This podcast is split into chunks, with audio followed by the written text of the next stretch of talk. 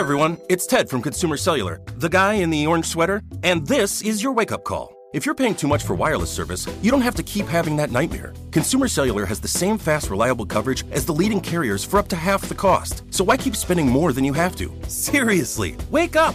And call 1 888 freedom or visit consumercellular.com. Savings based on cost of consumer cellular single line 1, 5, and 10 gig data plans with unlimited talk and text compared to lowest cost single line postpaid unlimited talk, text, and data plans offered by T Mobile and Verizon January 2024. We're all looking for ways to save, especially on medical bills. But where do you start? Unless you're a medical billing expert, finding savings can seem impossible. HealthLock can help. HealthLock is a healthcare technology company that securely connects with your insurance and flags errors like overbilling, wrong codes, and fraud. You can even have HealthLock work on your behalf to get money back from select past bills. Saving starts with knowing where to look. Visit healthlock.com today before you see another healthcare provider.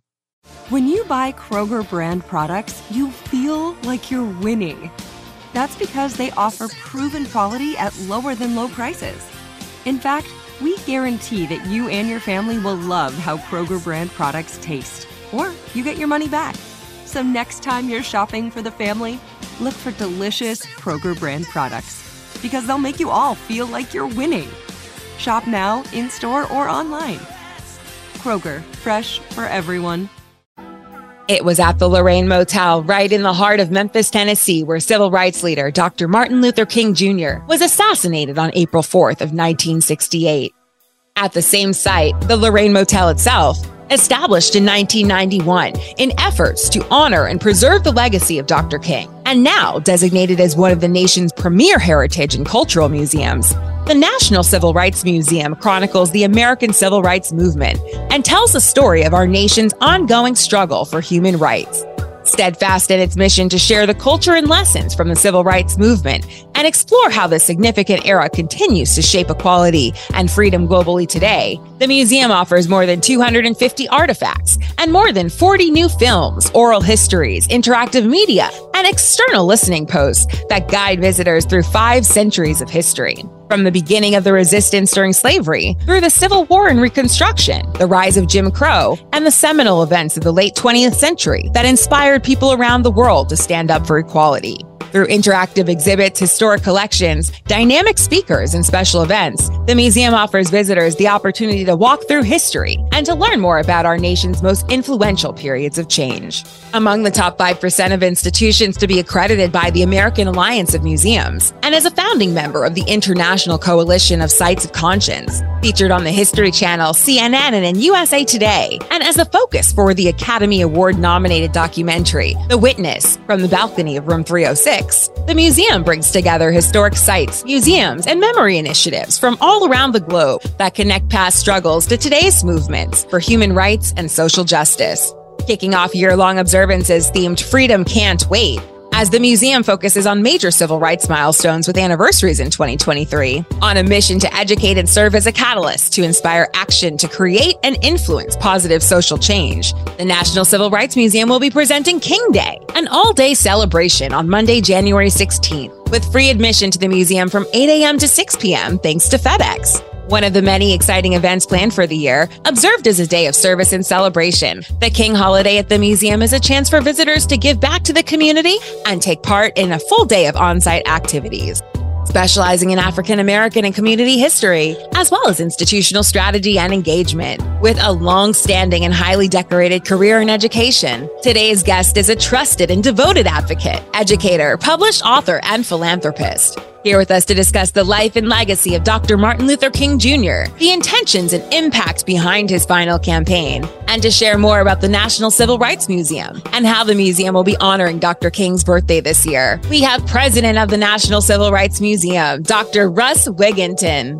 I am Maggie B. Noen, and this is the Black Information Network Daily Podcast with your host, Ramses Ja. Dr. Russ Wigginton, how you doing today, brother? I'm doing great. Thanks for having me today. Yes, sir. Yes, sir. We're looking forward to this, man. You are a, a, an inspiring person, so I, I like these conversations. It should be fun. So, um, something we like to do around here is, uh, you know, we like to give our listeners a little bit of background on the guests, uh, especially guests who have uh, reached the heights uh, like like the heights that you've reached. And so we ask for you to start your story at the beginning. Tell us a bit about yourself, uh, your upbringing, and of course, what led you to the career path that you're on. Sure, and thank you for uh, thank you for having me in those kind words. Mm-hmm. Uh, I am a native of Louisville, Kentucky. Okay. Uh, my parents were classmates, high school classmates of a guy you may be familiar with who used to who used to go by Cassius Clay uh, oh. in their day.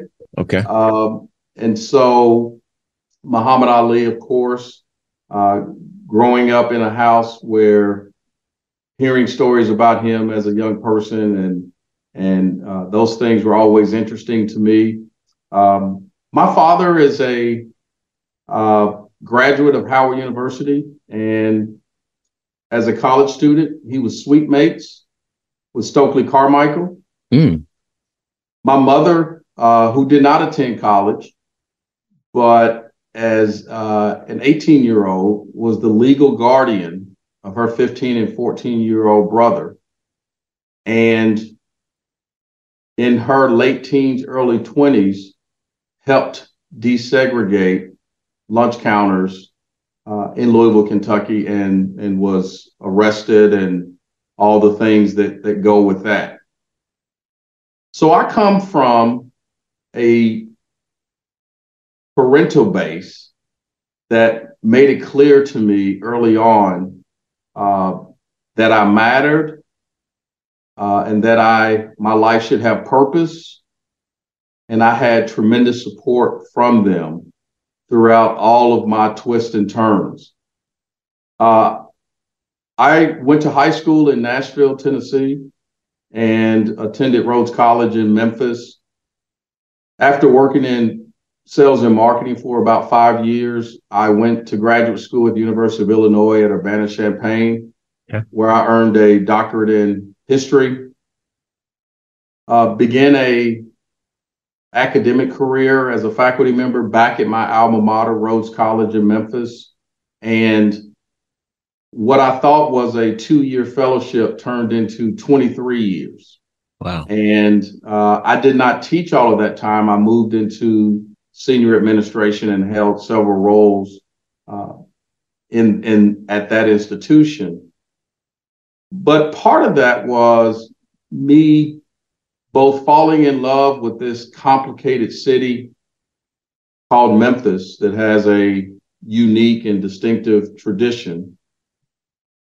And that was in 1996 when I came back to Rhodes. And the National Civil Rights Museum started in 1991. And so I had a chance in, in the museum's infancy to begin to form a relationship in fact, I had the opportunity as a uh, whippersnapper history professor mm-hmm. to start the first internship with the college or university that the museum enjoyed. And when I think about where the museum was in 1996, really still finding itself. And then I think about the opportunity that I had to serve as a board member for the National Civil Rights Museum for a decade prior to assuming this role. You know, I, I in many ways I pinch myself every day that uh, that I have the awesome responsibility of of really playing a part in what I consider and what we consider here at, of sacred ground every day and it's a it's a humbling position to be in. I'm reminded every day of the reach and touch and inspiration that we play in this country and in this world. And um, I am perpetually grateful that I have the foundation by which uh, allowed me to uh, to do the work that I get to do every day. Okay, so so speaking of the work that you do, um, it's at the Lorraine Motel, and that has an interesting story of its own. So, for folks that don't know the history there, um, share a little bit about the history and how the the museum came to be located there. Sure. So the motel was it's located in downtown Memphis, uh, very centrally located. Uh, and those for folks who don't know Memphis, uh, Memphis is a uh, it's known as the capital of the Delta. So while we're in the state of Tennessee, Tennessee is an extremely long east to west state. Mm-hmm. If you go to the tip, the eastern tip of Tennessee, you're actually closer to Washington, D.C. than you are Memphis. Wow. And Memphis, across the bridges, Memphis is on a bluff. So a- across the bridge, is Arkansas and and you you go south and you're in Mississippi. So as the capital of the Delta, Memphis is very much a a a deep southern state with with all of the implications of that. And Memphis was the place where many African Americans would come uh, and and sort of find the, find their voice Mm-hmm. Uh, and many stayed, and, and some continued in that wonderful migration up to places like Chicago. So if you think about the the, the role of segregation, the, the Lorraine Motel was was a whites only motel for a long time, and and there was a moment where uh, Walter and and Loree Bailey purchased the Lorraine, and it became this interesting dynamic place where African Americans would stay in a it's surrounded by in many ways uh, a, a, a different demographic. Yep. And it became the place where Dr. King and so many other people uh, who came through Memphis would stay. So it was it got recognized as a place where all the famous people, black people who came to Memphis, they stayed at the Lorraine Motel. Mm-hmm. And so after the events of April 4, 1968, the city and I would say the country uh, wanted to turn a blind eye to the motel uh, and, and it become invisible. And in many ways, it was invisible. And it fell into disrepair. So, literally, for 20 years, it was this forgotten about space that where uh, that, that had no positive connotations yeah associated and and through the efforts of three African American business leaders in 1988 they began the process of purchasing the hotel the motel and and and thinking about it becoming uh, something uh, that that could be used for good. Now much like the way revisionism works, there are many people who uh, reflect back now and and and think about that it would become the kind of place that it has become. But I've done a bit of research on the kind of commentary about what this would be, and uh, what I can assure you is no one expected that a little over 30 years later we would have 300,000 visitors annually, mm. and about 40,000 of those visitors are international. I love that. So, this place that had fallen in disrepair is now a destination for people who um, who are looking to to do a lot of things, find themselves, uh, be inspired, um, curiosity, uh, whatever the case may be. But you know, I, I stand out in front of the, the museum in the morning often before we open. And I can assure you every day there are already people on our courtyard who they may or may not even come into the museum, but this is a place where people come to reflect, to be renewed. They look up at that balcony and see room 306 where a wreath hangs every day, mm-hmm. uh, 24 hours a day, seven days a week.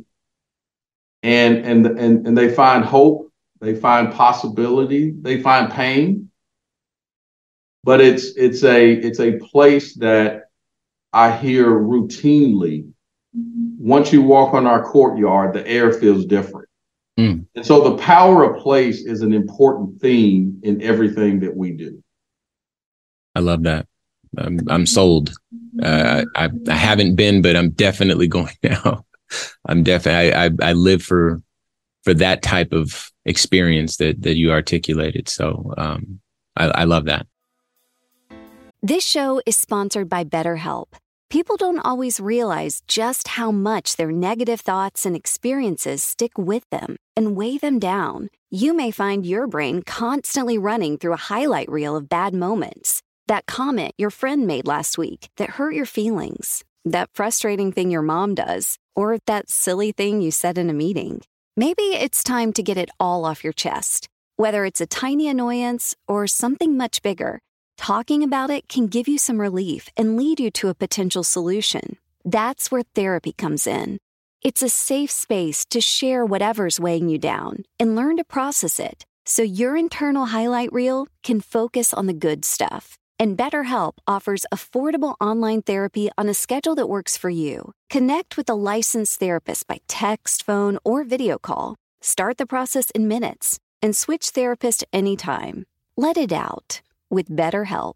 Visit betterhelp.com slash BIN today to get 10% off your first month. That's BetterHelp, H-E-L-P dot com slash B-I-N. Like many of us, you might think identity theft will never happen to you. But consider this. There's a new identity theft victim every three seconds in the U.S. That's over 15 million people by the end of this year equal to the populations of New York, Los Angeles, and Chicago combined.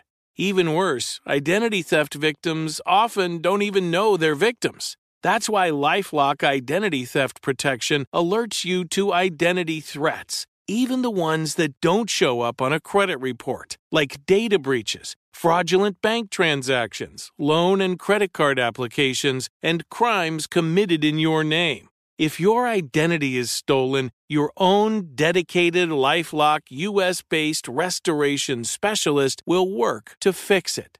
Lifelock protects you in ways that you simply can't on your own. Join now and save up to 25% your first year at lifelock.com slash news. That's lifelock.com slash news to save up to 25%. Identity theft protection starts here. Hi, I'm Cindy Crawford, and I'm the founder of Meaningful Beauty. When Dr. Sebagh and I decided to do a skincare line together, he said to me, We are going to give women meaningful beauty. And I said, That's exactly right. We want to give women meaningful beauty, which means each and every product is meaningful. It has a, a reason to exist, it's efficacious. You're going to get results. And then you just go out and live your life. Meaningful Beauty. Confidence is beautiful. Learn more at meaningfulbeauty.com. We are here today with President of the National Civil Rights Museum, Dr. Russ Wigginton, learning about one of Memphis, Tennessee's most historic and important attractions, discussing the life and legacy of Dr. King, as well as the intentions and impact behind his final campaign. Um, so let's keep painting this picture. Um, now, uh, tell us more about the teacher workshop series that the mu- museum facilitates and about any other sort of in person and virtual programming offered uh, throughout the year for the public and pr- maybe even for educators as well. Absolutely. Uh, we are first and foremost an educational institution. And okay. one of the uh, one of the messages that I hear routinely is that the way in which the museum is curated is is really one of our distinctive features. The museum is, first of all, it's a lot bigger than people might assume from the outside looking in, and, and they they often are dismayed when they embark on a on a tour and and understand the the breadth and richness that we have to offer. Mm. It unlike what some people think, certainly doc, it's it's done uh, and our mission is grounded in Dr. King's vision for our society. but it's not an, an homage exclusively to Dr. King. It's essentially a story of American history centering African Americans and their experience in it. And so when you embark on a tour at the museum, the first thing you do, the first exhibit space that we have, it is a comprehensive look at the 250 years of the institution of slavery uh, in our country. Okay. And, and that sets an important foundation because it begins to look at the the social and personal aspects, but also the business and the industry significance of slavery, which is often forgotten. And it helps people understand some, in many cases, for the first time, that the institution of slavery still has almost a decade or excuse me, a century longer existence than emancipation and freedom. Yeah. For African Americans in this country. And for, for many people, that is a striking moment. Mm-hmm. And when you think about being set with that as a foundation, we have done a, I think, an extraordinary job of understanding that people of all backgrounds and all perspectives enter our museum. And so we have this really unique way of having people find their voice, find themselves, find community, regardless of their background, regardless of their perspective. And so we we meet people where they are in a really unique and powerful way, and we hear that from our visitors every day. And if you think about even even for people who who may have a significant knowledge base about African American history, our history in this country is uncomfortable. Yeah. So whether you know a lot or you don't, it's an un, it's just uncomfortable. And so the ability to have this two to three hour long uncomfortable experience, yet feel supported and mm-hmm. and and feel like you're immersed in it is is really a highlight for us. Sure. And people often ask me, what do I want people to take away from the National Civil Rights Museum tour? And I tell them I want them very simply, I want you to have a collision between your head and your heart. Mm. Because people learn and experience in all types of ways. Some people come in and they're going to read from top to bottom, and, and it's going to be this intellectual uh, intake. Okay. Some people lead with their heart and their emotion. What I can assure you is you're going to have a collision at the National Civil Rights Museum, regardless of what your your your learning style is. Mm-hmm. And and I, I firmly believe that that collision is how people remember. It's how they circle back to later. It's how they uh, it's how they get inspired. It's how they tap into some aspect of themselves perhaps they didn't even know was there. And if you if you have one without the other, that's better than than neither. But when you have that collision, the magnitude of that is what makes what makes it memorable. And it's also what allows you to keep coming back because there are things that will will touch you based on based on where you are in your own personal journey. Yeah, I can imagine. I can imagine. So, um, tell us more about the Solidarity Now 1968 Poor People's Campaign exhibit and uh, what people who might visit would take away from it, or maybe some experiences that uh, that people may have had there.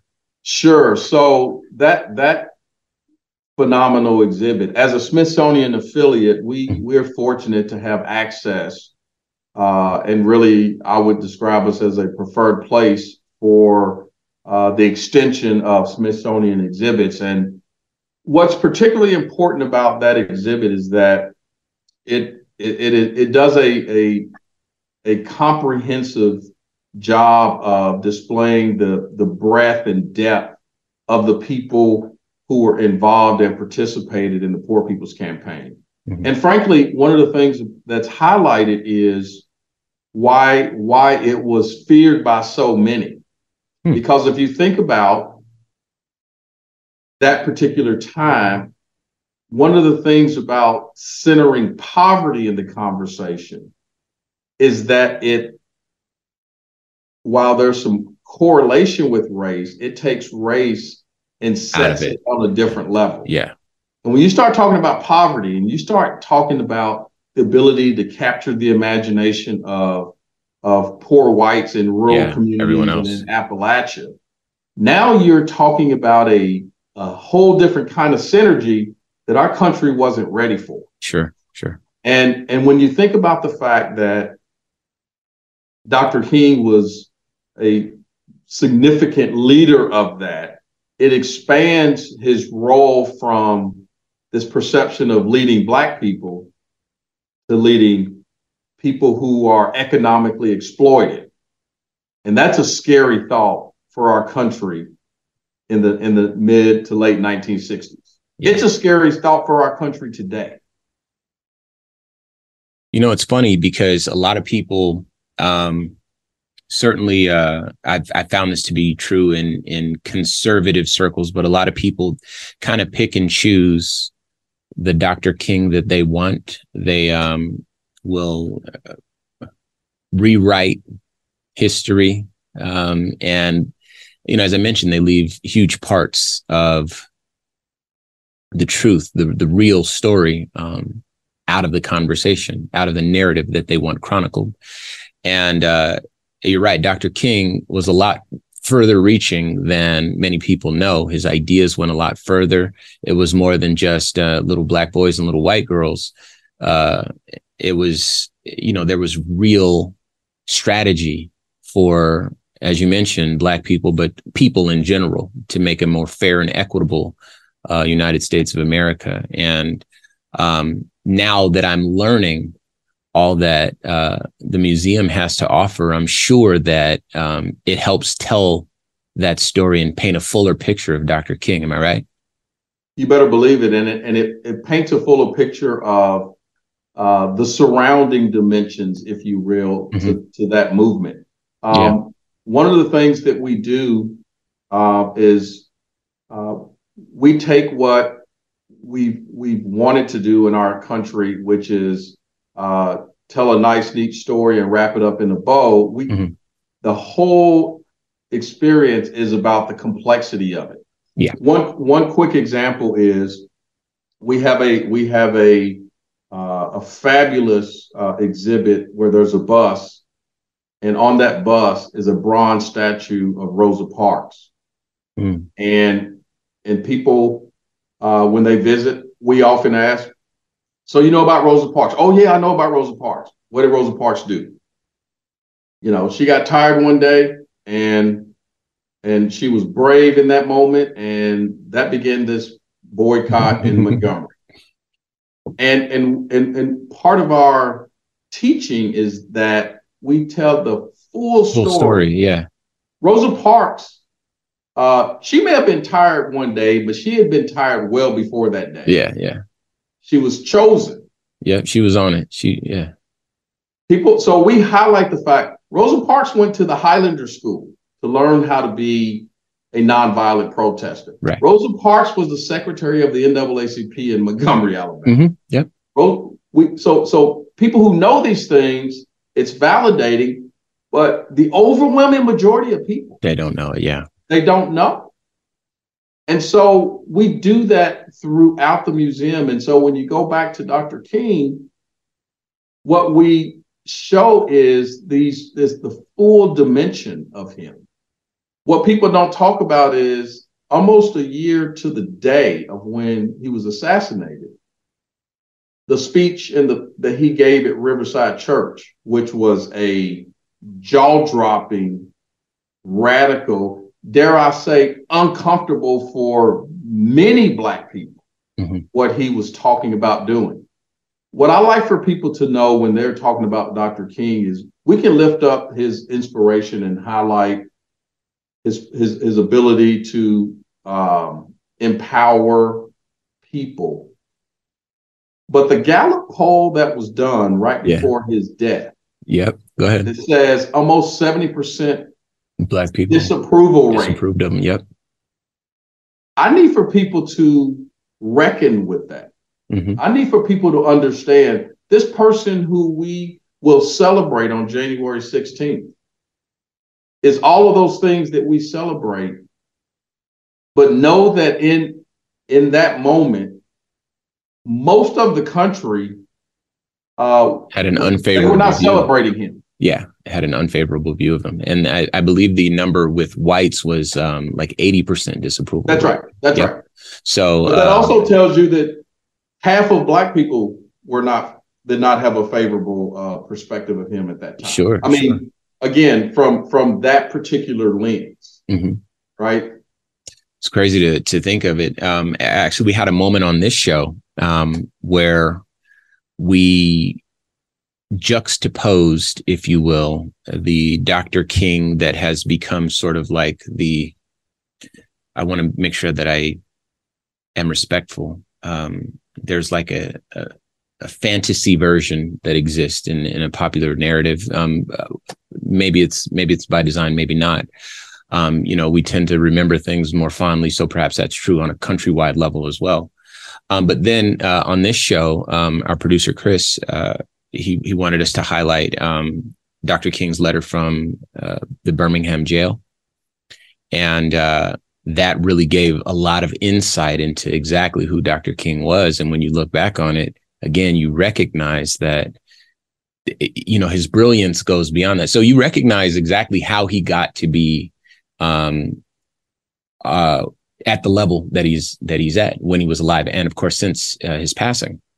Um, but again, it's it's funny how certain parts of Dr. King's life and his legacy have been cherry picked to kind of cultivate a, a separate narrative that is in many ways detached from the true uh, essence of the man and and the true thrust of his campaign. And so, um, again, just a, a magnificent um, effort in capturing all that and telling the the full story, as you mentioned. Um, and uh, you, you can you couldn't have picked a better place to do it, where you know the feelings are so uh, profound. So um, I can't wait to talk more about that. This concludes part one of our two part series with the president of the National Civil Rights Museum, Dr. Russ Wigginton. Check back in with us tomorrow as we discuss more of the life and legacy of Dr. Martin Luther King Jr., the intentions and impact behind his final campaign, and how the museum will be honoring Dr. King's birthday this year. This is the Black Information Network Daily Podcast, and I'm your host, Ramses Ja. This show is sponsored by BetterHelp. It's a simple truth. No matter who you are, mental health challenges can affect you, and how you manage them can make all the difference. That's why everyone should have access to mental health support that meets them where they are and helps them get through. BetterHelp provides online therapy on your schedule. It's flexible, simple to use, and more affordable than in person therapy. Connect with a licensed therapist selected just for you. Learn more at betterhelp.com. That's betterhelp.com. Nobody wants to outlive their money, but it happens, especially for women. That's why Gainbridge offers the Parity Flex annuity, designed for women's unique retirement needs, with flexible withdrawals plus a guaranteed lifetime income benefit that keeps paying you even if your account balance is zero. Gainbridge is helping build a better financial future for women. Retirement income you can't outlive is the ultimate flex. Start saving now at Gainbridge.io. Visit Gainbridge.io slash ParityFlex for current rates, full product disclosures and disclaimers, and other important information. We went from normal life, healthy child to acute lymphoblastic leukemia or B cell ALL. The St. Jude team came up to get CJ via ambulance. Shortly after that, I noticed a rainbow. It meant that there was hope. We were driving into hope. To have hope is to have your child healthy, and we have that because of St. Jude. You can help kids fight childhood cancer. Please become a St. Jude Partner in Hope today by visiting musicgives.org.